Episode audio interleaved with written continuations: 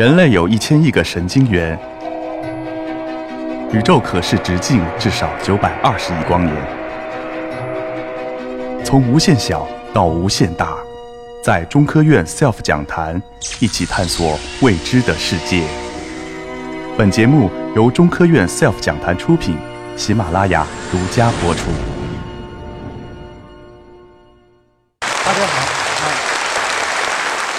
我我叫蔡志清，是来自于中科院神经所。呃，今天非常高兴和大家一一起探讨衰老的话题。大家想长生不老吗？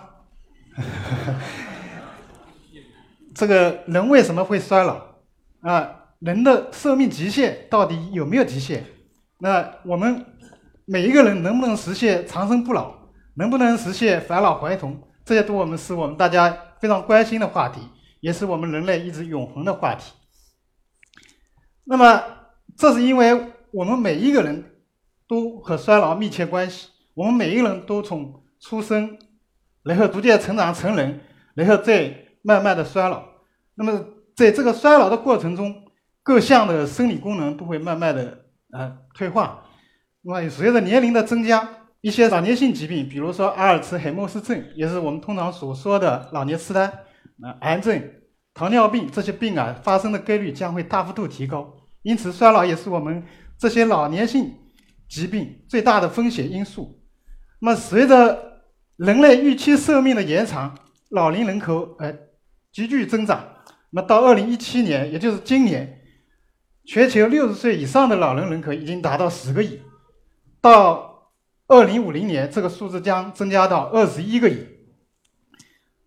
如此严峻的全球人口老龄化问题，需要我们去研究衰老，去理解衰老，去寻找预防衰老、抵抗衰老的方法。尽管我们人类几千年来一直在孜孜以求长生不老，那么一直在寻找长生不老药，但是真正科学意义上的衰老研究时间。其实并不长。那么目前研究衰老的科学家都在做什么呢？大部分的衰老研究都集中在如何来延长寿命这一方面。那科学家是如何研究寿命的呢？他们用什么来研究寿命呢？那么难道能不能用人作为对象来研究寿命呢？人的寿命很长，我们都知道。那么当我们研究其他人的寿命的时候，很可能还活不过人家，所以这个人好像不太不太合适作为研究对象。因此，科学家用的是生命周期比较短的，比如说几天的酵母、几个月的线虫、几个月的果蝇、两到三年的小鼠，还有十几年的猴子。那么，当然最近由于基因技术的发展，那么科学家也开始研究长寿老人，呃。在长寿老人当中探索长寿的原因。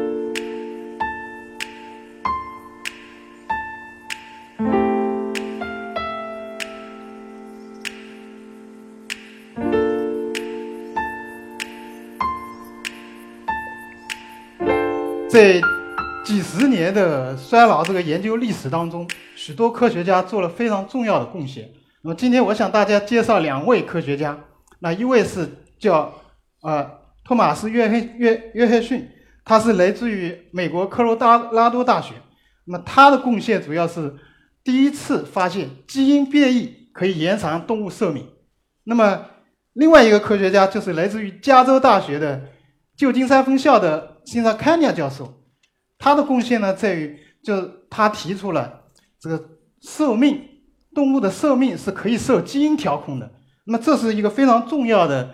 啊，工作，因为在他们开始研究衰老的这个时候，也就是上个世纪八十年代末九十年代初，那么人们一直认为衰老是一个不可逆的、不可调控的，就像机器损耗那样，用久了就坏了。那么他们的工作突破了这个概念上的束缚，呃，为这个衰老研究做了非常大的推动作用。从此，这个衰老研究实际上发展很快。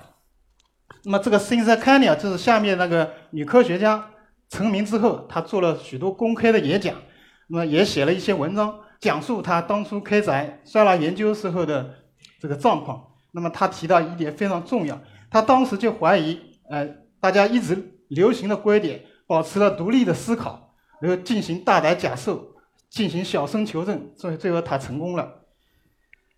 那我们来看一下这两位科学家他到底发现了什么？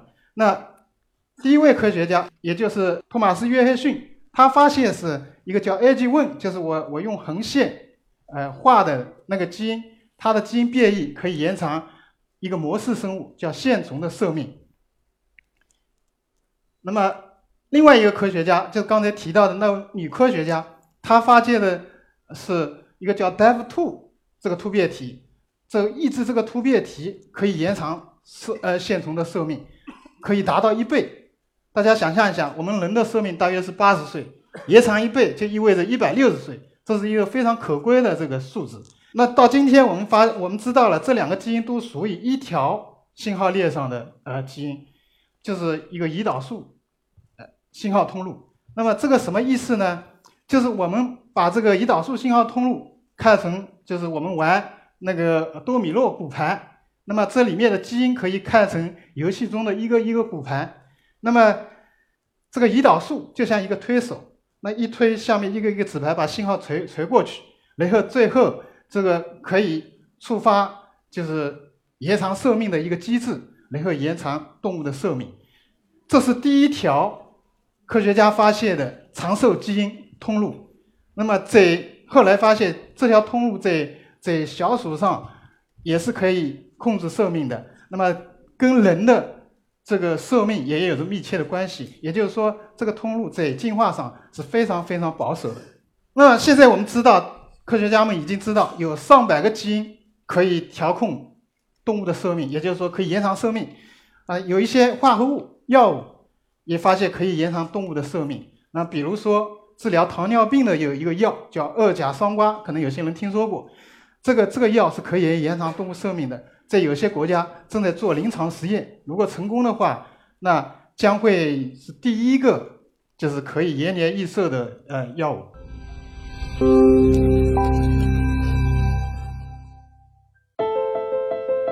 SELF 讲坛恢复更新啦！每周三、周五的下午五点，与您畅聊科学之美。观看中科院 SELF 演讲视频，参加 SELF 讲坛今年三月份的线下演讲活动，请微信添加“ SELF 格州论道讲坛”微信公众号，获取和报名。